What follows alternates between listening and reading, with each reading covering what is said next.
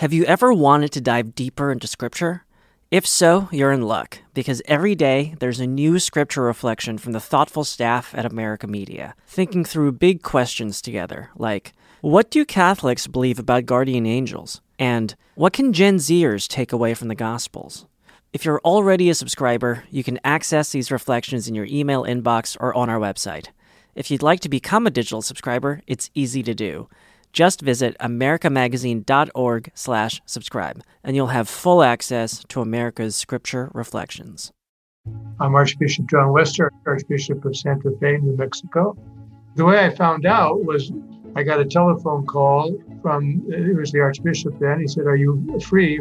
I said, Yes. And he said, Someone wants to talk to you. And so the nuncio came on and uh, he told me that uh, the Holy Father wanted is going to make me the auxiliary bishop of San Francisco. I was, um, needless to say, shocked and nonplussed and surprised and scared. And, and then I had to go and say the eight o'clock mass. And so I, I think my knees were knocking. The process of making a bishop is highly secretive.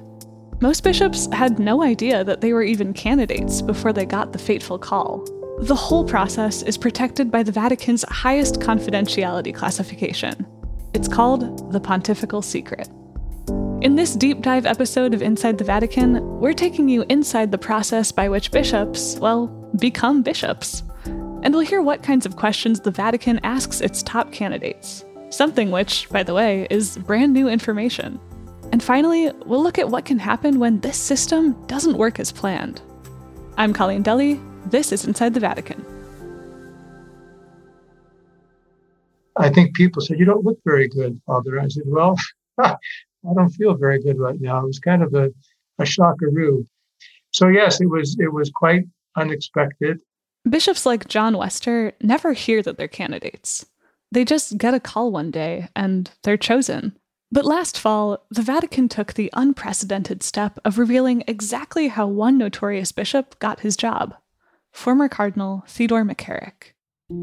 He was removed from the College of Cardinals and from the priesthood when it was discovered that he had abused minors. Cardinal Theodore McCarrick, the former Archbishop of Washington and a prominent figure in the Catholic Church, has submitted his resignation to Pope Francis amid a sexual abuse scandal. McCarrick had been one of the most powerful Americans in the Catholic Church. He traveled the world with various Vatican offices and charities, raised huge sums of money, and made high profile friends of all political stripes. So, how did he manage to ascend through the ranks without being caught? The Vatican attempted to answer that question in a 460 page report on his career that most people call the McCarrick Report. It revealed every detail of his rise who supported him, who spoke out, and who ignored the warning signs. My co host, America Magazine's Vatican correspondent Gerard O'Connell, said that after this report, there's no going back. Well, the McCarrick report put the silver bullet through the pontifical secrets because for the first time we have documented, published by the Vatican, so not by some enterprising journalist, an official account of the various moves to the appointment of Archbishop McCarrick and then Cardinal McCarrick. So, how he moved from one diocese to another and eventually became Cardinal, and who was supporting him, who was against his appointment, and who kept back information that they should have revealed. The point is, it has shown how the system failed and it has explained largely how the system failed from low down to high up. To understand how that system failed from low down to high up, we first have to understand how the system works. To help explain that, I called Father Tom Reese. Well, I'm Tom Reese and currently a uh, columnist for Religion News Service. Before that, I've had other jobs, including being editor in chief of America Magazine, uh, which is the best job in the whole world. so, you have to say that to us. yes, absolutely. Uh, in any case, uh, I got interested in uh, bishops and the appointment of bishops way back in 1984. That year, Father Reese got his hands on a copy of the secret questionnaire that the Vatican sends out to gather information on potential bishops. He published the whole thing in America magazine. It was the first time it was ever published. And went on to write two books digging into the secret process behind how bishops get their jobs. I asked him to walk me through it. Well, the selection of bishops starts, of course, with either a bishop dying or retiring. As you know, uh, every bishop has to submit his resignation to the Pope when he reaches 75 years. When uh, uh, the Vatican knows that someone's going to be resigning, or when suddenly a bishop dies, they have to begin this process of appointing a new bishop. And it starts with the nuncio in the United States. The nuncio, of course, is the Pope's representative to the American church and to the American government. Uh, the nuncio actually keeps a uh, file of what you might call uh, possible candidates for becoming bishops. These are people that have been recommended uh, to him by the bishops across the United States. And one of the things they do is draw up a list of the priests in their province, and they vote on those and send the names to the nuncio. So the nuncio already has some names on hand from bishops in the area or the province. So uh, what he does is he contacts, uh, usually he contacts the cardinals and the archbishop of the province where that diocese resides and asks them, well, what do you think? Who should we appoint? So what kind of things are they looking for out of these people? Well, that's that's the sixty-four thousand dollar question. Every pope does exactly what you or I would do if we were pope. He looks for people who agree with him on the major issues facing the Catholic Church. So the kind of priests that they are looking for to make a bishops varies from pontificate to pontificate. You know, if you go back into the early history of the United States, uh, most of the bishops were managers and builders. Paul VI uh, wanted bishops who were much more pastoral. Uh, on the other hand, when John Paul II was elected, he was very concerned about what he saw as chaos in the Catholic Church, and he wanted to stress unity. I learned as a bishop to understand firsthand the ministry of priests, the problems affecting their lives the splendid efforts they are making, the sacrifices that are an integral part of their service to God's people. So he looked for people that basically agreed with him on uh, doctrinal issues. So he didn't want anybody that questioned Humanae Vitae, questioned the church's teaching on birth control, let alone women priests or any of those things. The questionnaire that Father Reese published in the 80s actually has questions about where a candidate for bishop comes down on those specific issues birth control and women's ordination. So he sends his instructions to the nuncio, you know, find some people like this. So the nuncio does that. He checks his files, talks to bishops in the area, sends out that secret questionnaire to some people who know the candidates, and then he writes a report on each of the candidates, and he also writes a report on the diocese. I remember Archbishop Laghi telling me that his job was like uh, an architect in a cathedral. Laghi was the nuncio to the US in the 80s. You have these niches in the cathedral for statues, and you got to find the saint that fits the niche.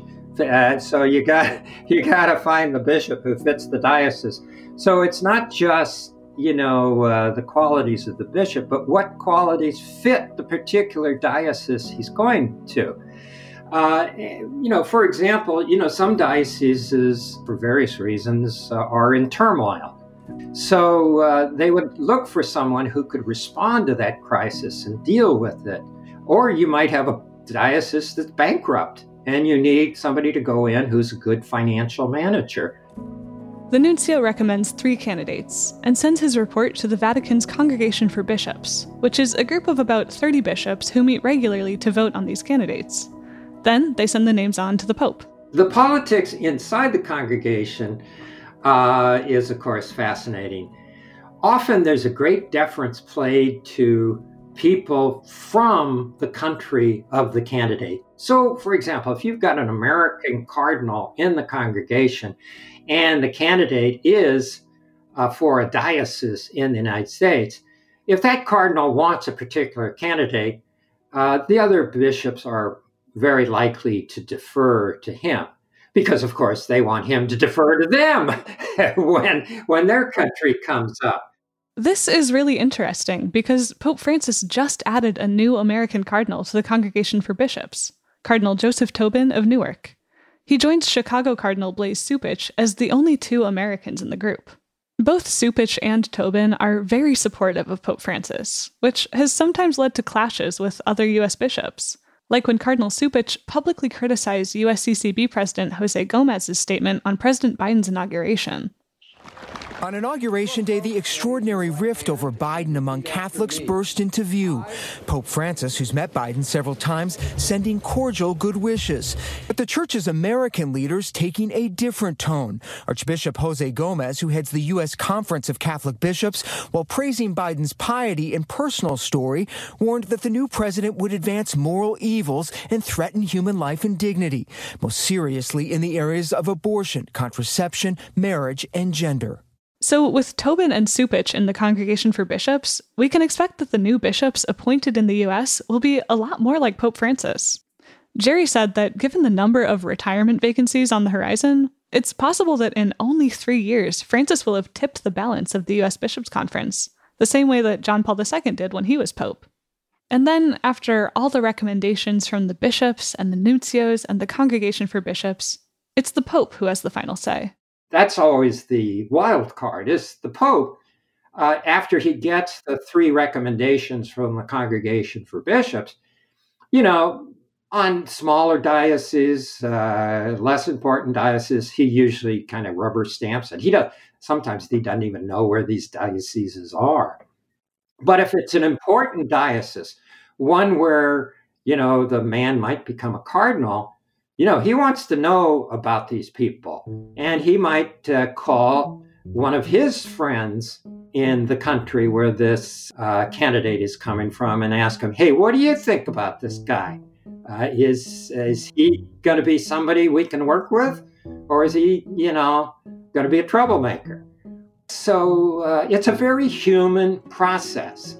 There's the formal process, but then uh, there's always the informal process, which is all about who you know and who trusts you.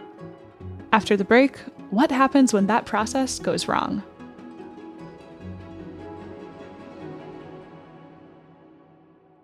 Support for this episode comes from the Great Courses Plus.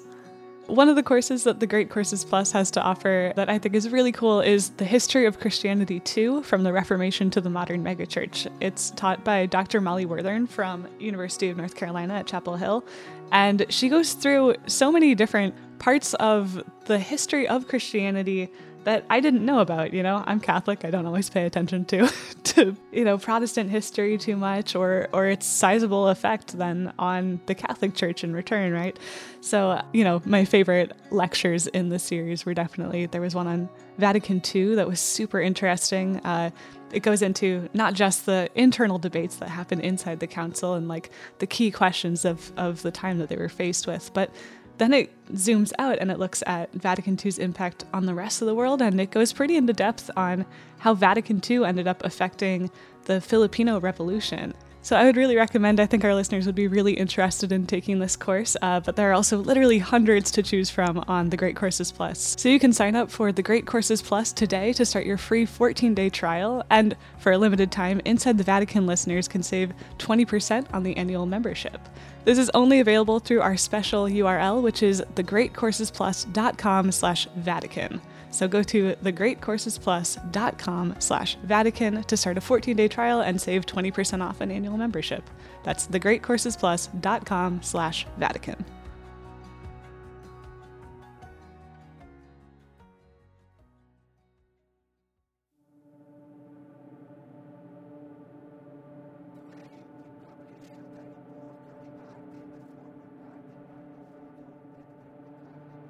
This long awaited report admits that Pope John Paul II, who made McCarrick a, a cardinal and appointed him to Washington, D.C., knew about allegations of sexual misconduct, but chose to ignore them and to instead take McCarrick for his word. The 400 plus page report details the offenses that forced former Cardinal Theodore McCarrick to give up his red hat and Roman collar. He was known um, within the Vatican dating back to the 90s as someone that, that young priests should stay away from. The Vatican's report on the disgraced former Cardinal Theodore McCarrick focused on two central questions. First, who knew about McCarrick abusing minors and seminarians? And second, if people knew, how did McCarrick manage to rise through the ranks, becoming Bishop of Washington, D.C., and then a cardinal? As we've seen, the process of making a bishop usually happens from the bottom to the top. A diocese needs a bishop, the nuncio looks for candidates and makes a recommendation, the Congregation for Bishops approves, and the Pope signs off with a final decision. In the case of McCarrick, though, that process happened upside down. Pope John Paul II initiated the search. When he met Cardinal O'Connor, he obviously hinted that he was thinking about promoting McCarrick to another diocese, to another, possibly even make him a cardinal one day. The Pope would do this to watch the reaction.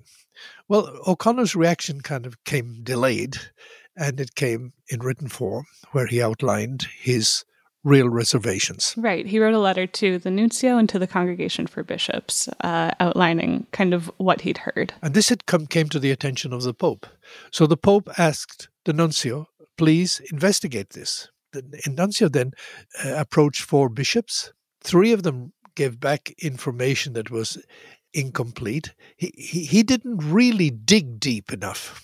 If these were serious charges, the, the, the, it was his task to dig deeper but the nuncio may well have been also favorable to the appointment of McCarrick. Right. It says at that point that the three bishops gave back the incomplete information. The fourth told what he knew. And after that, even though the nuncio had more names on his list to talk to, he decided to kind of abandon investigating further. McCarrick ends up getting appointed because First of all, three bishops didn't give the full information.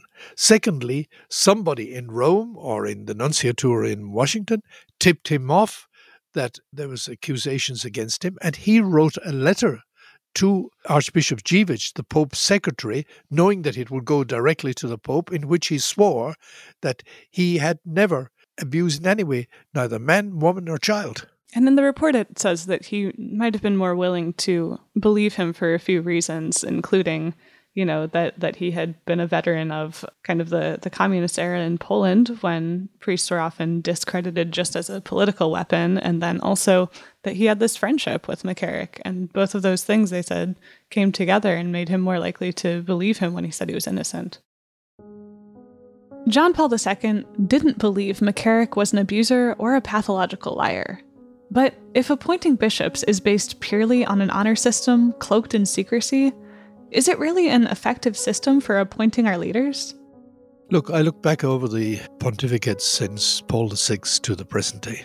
Every pope has made some appointments that really uh, were proven to be mistaken appointments. I mean, we're all fallible human creatures. The selection process is a fallible process. The popes, in different ways, try to ensure that the process is as good as can be. But we see in all walks of life, I mean, people choose a partner in life and they find they're mistaken. It's part of the human reality that we do not have a perfect system, an infallible system, and we will not have one. So, what you try to do is produce a system that eliminates to the greatest possible degree errors or mistakes, and it depends on the honesty and the clear mindedness of those who are giving information and those who are taking decisions.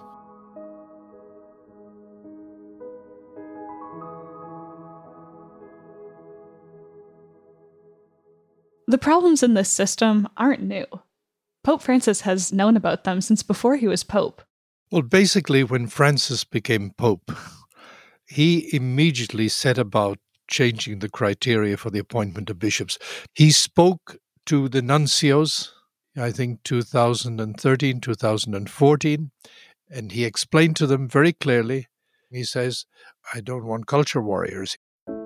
So, after the Pope had made clear to the nuncios, made clear to the congregation of bishops that he wanted different criteria, the original page with questions that was sent to the nuncios and then sent to bishops, which Cardinal Laghi, then the nuncio in the United States, published in American Magazine, much to the consternation of Rome. Rome wasn't very happy when he published and made the document public.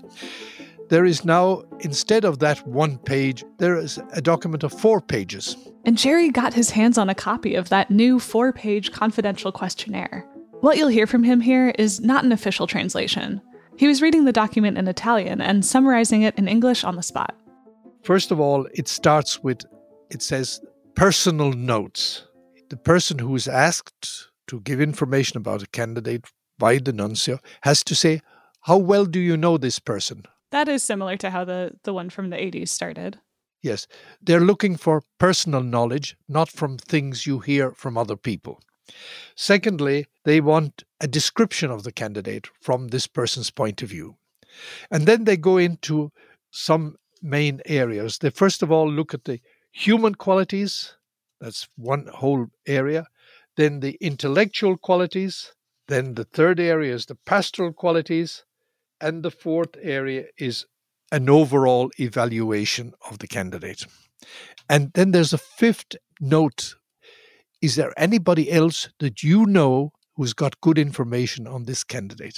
An important part of what's been added to the questionnaire is, of course, about abuse. Has the candidate really in his own life uh, had any slip ups or things that could lead to scandal? Has he been involved in any way with relations with women, with men, or with minors? It's very specific. And if you think of what came out in the McCarrick report, it is this part of the questions that are being asked of those to give information it doesn't leave many loopholes. But it is still an honor system. I asked Jerry how the Vatican is trying to prevent respondents from leaving out important information. It says at the end you have to give your judgment before God and your conscience on the on what the information you're giving. And I think what the McCarrick report has done, it has put people on their guard because if they do not come forward with the information, say what they honestly think, what they honestly know, give the information, they may well uh, come into the public eye later on.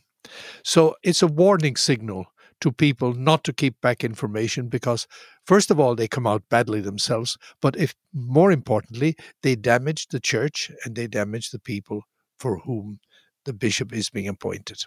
It's a very serious thing. Pope francis's changes to the questionnaire aren't just aimed at preventing malpractice. They're also about choosing the best candidate for the job. So what are the qualities that pope francis is looking for in a bishop? The questionnaire offers some clues. Is he psychologically balanced? Is he educated, sincere kind of person? Can he make calm judgments about people? Has he got virtues of prudence, justice, temperance? Is this person able to establish serene relations with people? Does he know the situations in which people live? How has this possible candidate to be a bishop dealt with abuse questions? Has he done it adequately? What's the person's thinking on the ordination of women, on the priestly ministry, in other words, on celibacy, on, on marriage, on social justice, on sexual ethics? What is his attitude towards ideologies that are contrary to the values of the gospel and the Catholic Church. Has this Church? person really made a commitment to uh, follow up on the teachings of Vatican II and, and the popes, what the popes have taught about. Is this person has he got an ecumenical mind? Is he reaching out to other Christians? Is he reaching out to the Is other the religions? Candidate uh, really convinced and loyal to the doctrine and magisterium of the Church, and the magisterium includes Amoris Laetitia. It includes the Laudato Si. These four pages were described to me by a person in the congregation as a work in progress. So it's not, you know, a document on stone that's gone out. It's it's being adjusted as other aspects of it from the feedback of the candidates they realize they haven't touched on this question maybe they need to fine tune this maybe they need to add something but these questions aren't the only thing that Pope Francis is trying to change. He's also trying to change who gets a voice by encouraging the nuncios to reach out to more lay people. Now, the nuncio is expected to do this, but not all of them uh, involve lay people. Th- this is a big problem, and this is what they're trying to correct. The laity, for certain, is an underutilized resource, a treasure of the church. My name is Kerry Robinson, and I am the partner at Leadership Roundtable in charge of global and national initiatives. And when we look at the church in the United States in particular, laity have risen to levels of affluence and influence and count among the highest levels of leadership, the highest echelons of leadership in every sector and industry the church deserves to benefit from their expertise. Leadership Roundtable was founded in the wake of the abuse crisis in 2002 and has been collaborating with bishops on organization reforms ever since. So they've got a lot of insight into the lives of bishops and the challenges they face. I think it's probably quite a lonely role. If there's anything that we have learned in these last 20 years, it is the importance of co responsibility and genuine friendship, of modeling collaboration. And I think it matters to see women and men, ordained religious and lay, as colleagues, as friends, demonstrating deep, profound respect for one another. All of us, regardless of ordination status, have an obligation to be a beneficial presence to one another in the church and in the world. And when it comes to promoting an individual to leadership, whether that's a C suite executive or a bishop, Kerry says there's one factor that is essential to the group making the selection. Diversity in this matters so much. I, I would stake my life on this claim, in fact, that we all are myopic on our own or in our narrowly defined groups. So we need to solve for our own myopia. We only know what we know. We need the diversity of perspectives and experiences, I would argue, to be healthy and whole and wiser and more prudent. So, if I were in charge of appointing bishops, if, if I were the Pope, I would want desperately for as much informed advice and opinion as possible. Leadership Roundtable has not yet been invited to consult on the selection of bishops, but Kerry has been able to pose an important question. My women colleagues in Catholic philanthropy and I had the rare privilege over 11 years, spanning three popes, to visit Rome and have personal private meetings with each of the presidents or prefects of the pontifical councils or congregations. And our sole purpose was to talk about the role of women in the church and opportunities to elevate women to positions of meaningful leadership and at the tables of decision making. Um, we were only advocating things that are possible, that don't contradict magisterial teaching, but that seem to not have happened for failure of imagination or will. And one of the most memorable conversations was visiting the Congregation for Bishops and meeting Cardinal Ouellet. Cardinal Ouellet is the prefect for the Congregation of Bishops. He works with the nuncios around the world and is the one who presents the Pope with the final list of candidates for a bishop of a particular diocese. And he talked to us about the process at the time and it was very thorough and involved, and we appreciated how much time he took to lay it out for us.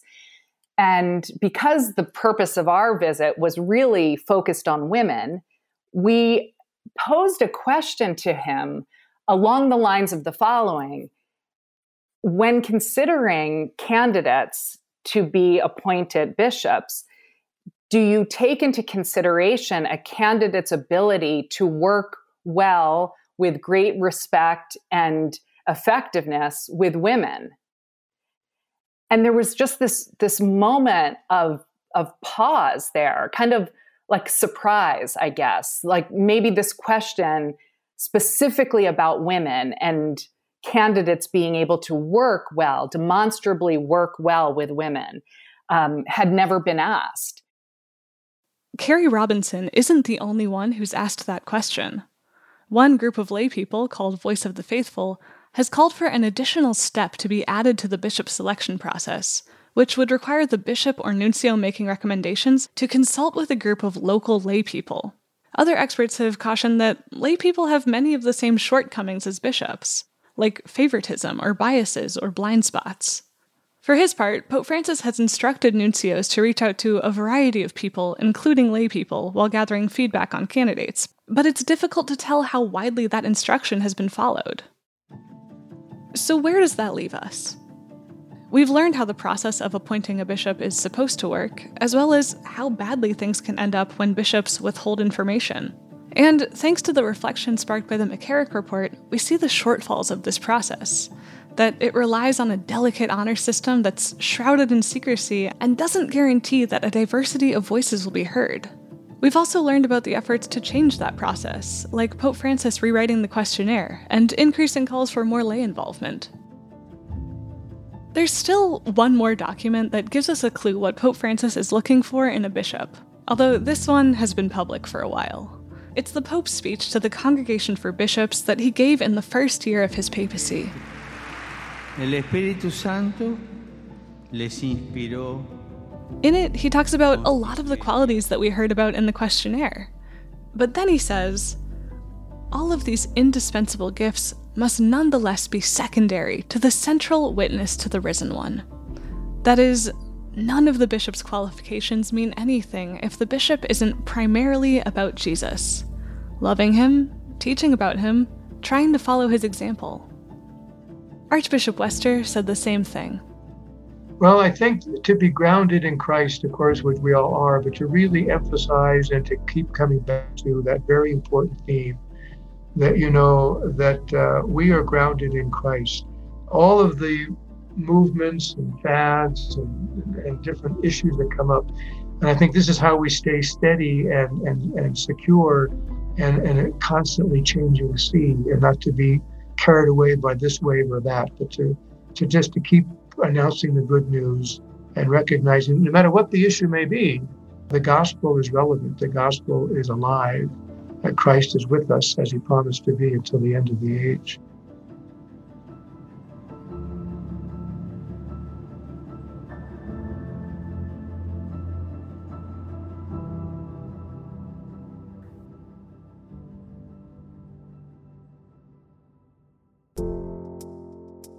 And one last thing before we go we talked a lot in this episode about how important transparency is for keeping leaders accountable. I'm proud to say that at America Magazine, we strive to ensure that kind of transparency every day. America was the first to publish the Bishop's Questionnaire back in 1984, and today we were the first to summarize the new one. Our work in America looks a little different now than it did back in the 80s. You're hearing this in a podcast, after all. But our goal is the same it has been for the last 112 years to ensure top quality reporting and to bring you a smart Catholic take from the intersection of the church and the world. This week marks our 112th anniversary, and it's you, our audience, that powers our mission. So please give at americamagazine.org/donate. Thank you. Inside the Vatican is a production of America Media. This week's episode was produced by Maggi Van Dorn. Production assistance from Robert Ballecer at the Jesuit Curia in Rome. Sound design and mixing by Rebecca Seidel. You can find in depth and up to date Vatican coverage at americamagazine.org and follow us on Twitter at INSDE Vatican Pod. That's inside without the second I, Vatican Pod. You can also email us your comments and questions at insidethevatican at americamedia.org. If you enjoy these deep dive episodes, please subscribe to Inside the Vatican and tell a friend about the show. For America Media with Gerard O'Connell, I'm your host and producer, Colleen Dulle. We'll see you next time.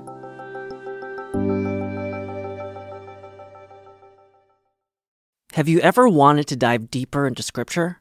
If so, you're in luck, because every day there's a new scripture reflection from the thoughtful staff at America Media, thinking through big questions together, like what do Catholics believe about guardian angels? And what can Gen Zers take away from the Gospels? If you're already a subscriber, you can access these reflections in your email inbox or on our website. If you'd like to become a digital subscriber, it's easy to do. Just visit americamagazine.org slash subscribe, and you'll have full access to America's Scripture Reflections.